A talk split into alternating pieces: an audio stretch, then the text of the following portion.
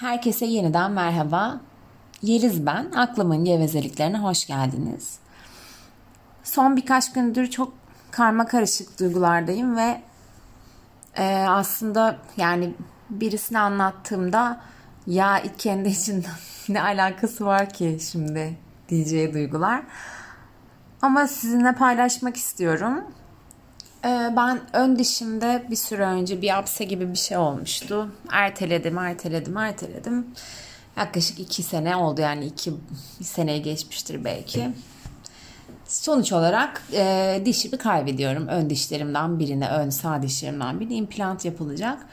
Bunu öğrendiğimden beri yani o kadar karma karışık hisler içindeyim ki ve bir yandan yani tamam bir gün karışık hislerdesin. İkinci gün, üçüncü gün ya Yeliz ne oluyor yani böyle zamanlarda bir şeye takılıyorsam bunun mutlaka altında başka bir sebebi oluyor. Yani sadece dişimi kaybedeceğim için buna ya okey üzüldüm. Tamam üzüldün ama o artık geçmeli yani geçsin iki üçüncü güne kadar sarkacak bir şey acayip. Sonra kendimi nasıl kazıyorum, kendimi nasıl tanımaya çalışıyorum, hislerimi nasıl tanımaya çalışıyorum hem ondan bahsedeceğim bu vesileyle. Sonra tabii e, biraz da terapistimin de yardımlarıyla oldu bunlar. Dedim ki Yeliz gerçekten ne hissediyorsun şu anda? Üzüldüğün şey ne? Değersiz hissettim kendimi. Yani bu zamana kadar dişimle ilgilenmeyecek kadar Değersiz miyim ben? Değilim. Başkası olsa, bir arkadaşım, sevdiğim, ailem, eşim vesaire olsa git diyecekken kendime dememişim. Gerçekten değersiz hissettim. Sonra şöyle bir soru geldi. Kendine ne dedin? Dedi terapistim. Hak ettin Yeliz bunu dedim kendime. Ben bunu kabul etmek sanıyordum. Ama bu kabul etmek değilmiş ki hak ettin demek yine kendini cezalandırmak. Evet bu başına geldi ama sen bunu hak ettin çünkü sen bunu yaptın. Sonra konu döndü, dolaştı, döndü, dolaştı. Ta 15 sene önce yaşadığım bir duruma geldi. Meğer ne çok şeyde kendime hak ettin diyormuşum. Böyle şeylerin içinden çıkmakta çok zorlanıyorum. Yani kendime nasıl yaklaşacağımı bilemiyorum ve daha önce hiç bir hissin içinde bu kadar kalmamıştım. Dün kendimi eşimden özür dilerken buldum mesela. Ben böyle modum çok düşük. Böyle seni sıkmıyorum değil mi? Özür dilerken. Ya ben o kadar yabancıyım ki çünkü bunlara. Ee, bir dönem bahsettim ya size böyle çok öfke patlamaları yaşadığım vesaire öyle bir dönemde. Daha sonra birden her hiçbir şey takmayan yani daha doğrusu inanılmaz ılımlı bir insan oldum.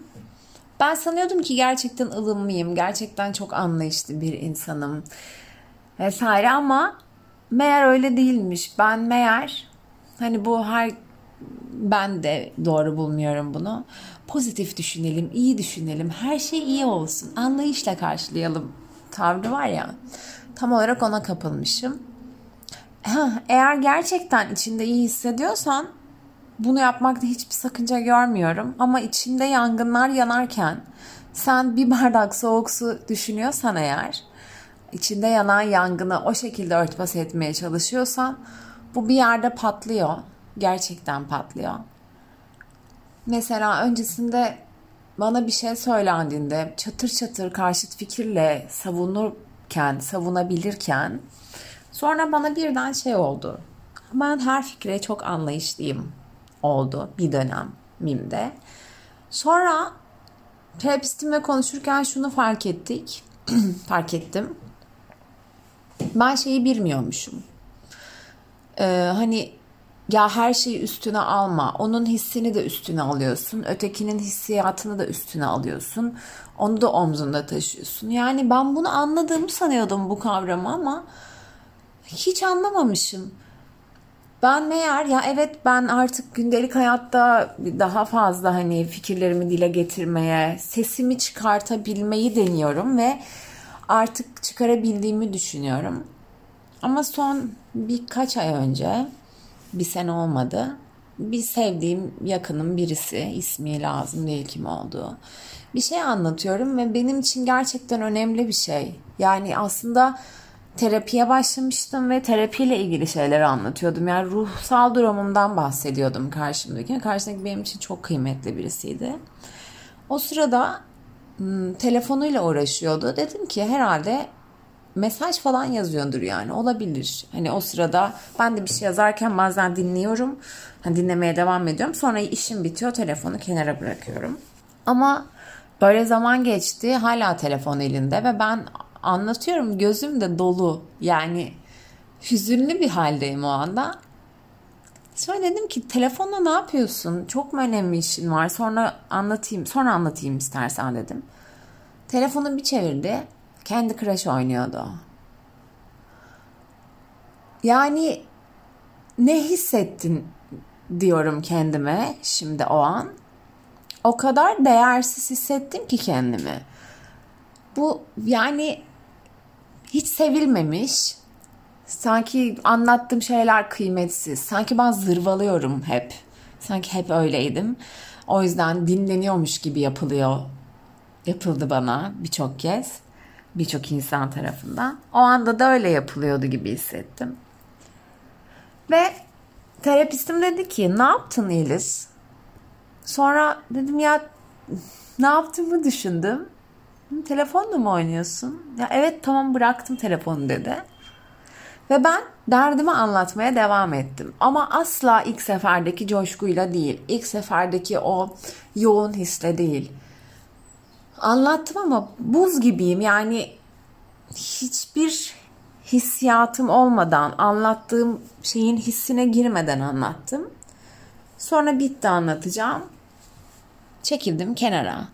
Bu mesela eğer bu, burada ben içime atmış oluyormuşum meğer ya yemin ederim ben bütün bunları düşünememiştim. Yani ben olaylara buradan bakamamıştım. Ve bence aranızda da buralardan bakamayan vardır, oluyordur. Onlara da bir şekilde yol gösterici olsun istiyorum bunlar.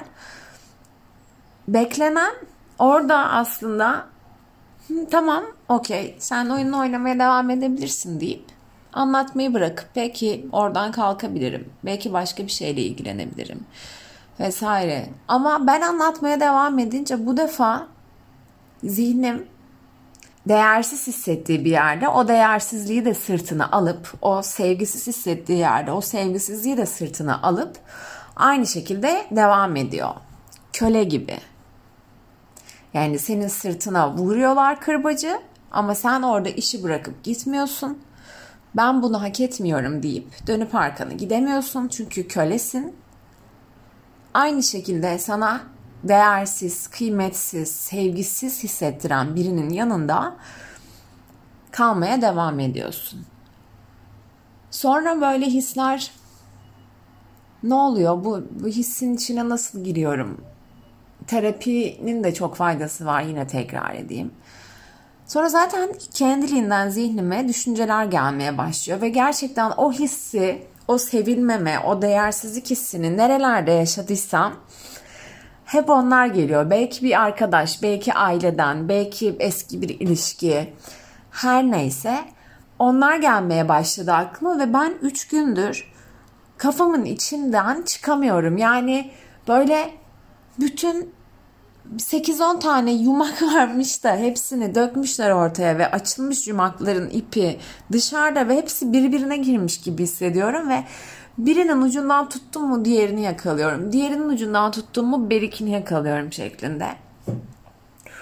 Bu konuyla ilgili yani uzun zamandır zaten böyle psikolojiyle ilgili e, vesaire ya da yoga ile ilgili her neyse bir şeyler okuyup izliyorum. Zaten o kadar çok okuyorum ki bu konuyla ilgili. Artık en son terapistim Yeriz daha fazla bu tarz kitaplar okumanı istemiyorum dedi. Çünkü o kadar içine girmişim ve çıkamamışım ki boğulacak gibiydim yani kafam patlayacak gibiydi. Sonra son 3 gündür şunlar dönüyor aklımda. insan alışkın olduğu tavra gidiyor. Yani ilişkinizdeki insan, ilişki yaşadığınız insan, romantik ilişki yaşadığınız insan böyle ıssız biri mi? Sizinle ilgilenmiyor, istediğiniz şekilde değer vermiyor, sevgi vermiyor. Ama yine de yanında kalmaya devam mı ediyorsunuz? Bir baksak ya nerede bizi sevmemişler, sevilmediğimi hissetmişiz, sevilmediğimizi hissetmişiz acaba ve yanlarında bunu hissede hissede kalmışız. Kendimizi belki susarak, belki şımararak, belki isyan ederek, belki çok konuşarak görülür hale getirmeye çalışmışız. Bütün bunlar asla tesadüf değil. Yani buna inanmak değil artık. Bu zihnin çalışma prensibi bu ve tanıdığı, bildiği yere gidiyor. Tanıdığı, bildiği yerden çekiliyor. Şimdi ne yazık ki bizim toplumumuzda yani bilmiyorum diğer toplumları bizim toplumumuzda böyle. Bir evlenme zorunluluğu var ve bizim neslimiz biraz şanssız bu konuda. Çünkü bizim ailelerimiz nispeten bize nispeten daha erken yaşta bu baskıyla yüzleşmişler. Yani toplum böyleymiş artık evlilik yaşı daha da geç oldu. Biraz daha birbirimizi tanıma e, şeyindeyiz yönünde gidiyoruz. Hatta evlilik diye bir şey ortadan kalkacak galiba. Ama bizim neslimizde böyle bir şey olmuş. E, yani arkadaşlarımdan gördüğüm çok fazla insan var. İnsanlar birbirini tanımadan kendini tanımadan 19-20 yaşında evlenmişler. 19-20 yaşındaki halinizi bir düşünsenize. Ben düşünüyorum da yani o yaşımda birisiyle evlenmek, çocuk sahibi olmak. Yani 20 yaşında çocuk sahibi olmak sen daha kendini bilmiyorsun. Daha sen sev, senin sevgiye ihtiyacın var. Çünkü senin ebeveynlerin de aynı şekilde. Sen 19 yaşında evlenmişsin. Senin ebeveynin 14-15 yaşında evlenmiş. O da hiçbir şey bilmeden sevmek ne demek, sevilmek ne demek, kendin nesin, nasıl birisin bunu tanımadan evlenmiş, çocuk sahibi olmuş. Sonra sen gelmişsin 19-20 yaşında evlenmişsin, çocuk sahibi olmuşsun ve yaptığın çocuğu kendin yetiştirmek, büyümenin yanında daha çok birlikte yetişip büyüyor oluyorsun ve sen yaşadığın bütün ne kadar travman varsa hepsini çocuğuna da aktarmış oluyorsun.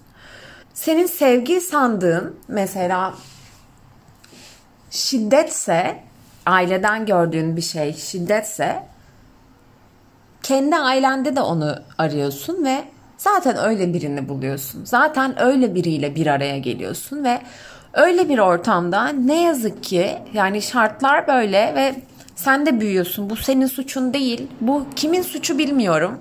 Çünkü bu nesilden nesile aktarılan bir şey. Sevgisiz insanlar sevgisiz çocuklar yetiştiriyor.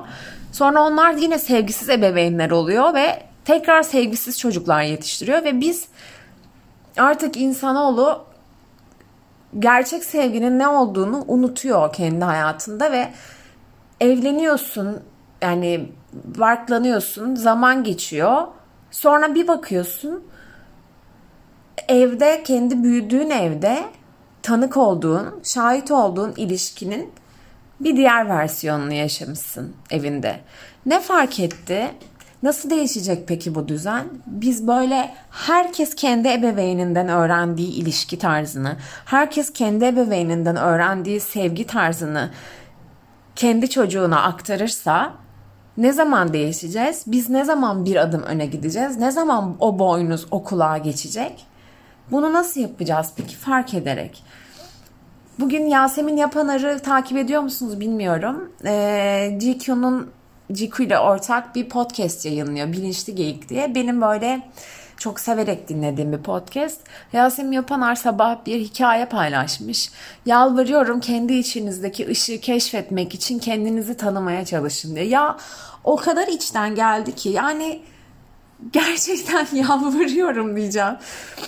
Biz kendimizi tanımadığımız müddetçe yetiştireceğimiz çocuklar da bizim küçük kopyalarımız olacak. Ben 20-25 yaşımı bok gibi depresif mi geçirdim? Benim çocuğum da aynı şekilde yaşayacak. Çünkü bilmiyor. Çünkü sen bilmiyorsun. Çünkü annen baban bilmiyordu. Çünkü onun annesi babası bilmiyordu.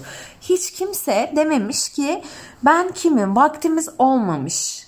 Olmamış ama artık var. Bakın her yerde Bu kendini fark etmekle ilgili. Ya şu sıra o kadar fazla yaygınlaştı ki yani sadece ben görüyor olamam. Bence sosyal medyada yani okey algoritma zaten benim karşıma hep böyle hesaplar çıkartıyor ama e, bence sizin de artık erişebileceğiniz, kolayca erişile, erişebileceğiniz şeyler. Bence artık bizim kendimizi tanımamız gerekiyor. Bence artık macho diye bir erkeğe niye ilgi duyduğumuzu kendimize bir sormamız gerekiyor. Kim maçoydu? Kim seni kontrol etmeye çalışıyordu gençliğinde, çocukluğunda? Kim senin her şeyine karışıyordu? Kim kimden bu kontrolcü olma şeklinde şeklini sevgi olarak aldın? Kim sandırdı sana bu kontrolcülüğün sevgi olduğunu? Ya da seni görmezden gelen bu ıssız adam diyoruz ya kadınlar için konuşuyorum ee, ıssız adam dediğimiz tipler. Hani hep böyle deriz derler ki işte ben hep öyle adamlar benim ilgimi çekiyor. Neden? Neden seni kıymetsiz hissettiren seni sev, sevilmeye değer hissettirmeyen bir adamın peşindesin? Daha önce kim sana böyle davrandı? Kim seni böyle koşullu sevdi koşullu sevdi nasıl diyorum atıyorum neden seni manipüle eden biriyle birliktesin sürekli? Daha önce kim seni sürekli manipüle ediyordu çocukluğunda? Kim seni sürekli eleştiriyordu? Kim yaptığın hiçbir şey beğenmiyordu? Ya da kim bunu böyle yaparsan eğer severim tavrını yansıtıyordu sana? Tanıdık olduğun için karşındaki o insana e, yöneliyor olabilir misin? Yani Bunları soruyorum ve kendinize de sorun diyorum. Fakat bu kabul ediyorum bu güllük gülistanlık bir süreç değil kendini tanıma süreci. Çünkü kaç yaşındaysanız 30, 35 yani 25-35 yaş arası galiba dinleyicilerimin yaşları ortalama olarak. Zaten bu yaşına kadar bu şekilde geldin. Bundan sonra o kemikleşmiş şeyi değiştirmek bir binayı yıkıp tekrar yapmak gibi. Dolayısıyla bundan çok neşeli sonuçlar beklemek bence haksızlık olur. Evet bu acı verici bir süreç. Ama kendini tanımak o kadar keyifli ki. Yani artık şöyle oluyor. Ee, birine bir şeye kırılıyorum. Atıyorum biri bir şey diyor kırılıyorum, sinirleniyorum. Fevri tepki vermeden öfke kötü bir şey değil. Öfke kabul edebileceğimiz bir duygu. Bizim duygumuz ama bunun sonuçları bizi pişman ettiren şeyler. Artık şöyle bir yol izlerken buluyorum kendimi. Bir şeye sinirleniyorum. Sonra bir durup kendime diyorum ki bunda beni sinirlendiren şey ne? Yani önce bir kendi aklımın süzgecinden geçirip daha sonra tepki vermeye çalışıyorum artık. Çünkü o an ki öfkelenip sinirlenip birden fevri şekilde bir şey dediğimde, bir şey yaptığımda ya da elimdeki şeyi alıp bir yere fırlattığımda ya da yumruğumu alıp duvara vurduğumda o beni sinirlendiren şey hiç hiç değişmiyor. Oturup artık öyle bir tırmanıyor ki oturup konuştuğunda çözebileceğim bir konu da olmuyor karşımdakiyle. Çünkü sen bilmiyorsun ki neden sinirlendiğini. Bu sefer sadece sen böyle yaptın ben o yüzden böyle sinirlendim. Sen şöyle yaptığın için böyle oldu. Sen öyle yaptığın için ben telefonu fırlattım. Ne sürekli karşı tarafı suçlamakla bir konu çözülebilir mi sizce? Bunun yerine böyle sakince ya bir saniye Yeliz buna sinirlendin de neden sinirlendin burada ne hissettirdi sana bu dediğimde çok daha sakince böyle bir nefes alıp daha sakince düşünüp daha sakince tepkiler verdiğimi fark ettim. Yalnız başımayken ya da yanımda başka biri varken çünkü ben yalnız başımayken de birden öfke patlaması yaşayan bir insanım. Artık daha az böyle sonuçlarla karşılaşıyorum sinirlenmemin yanında.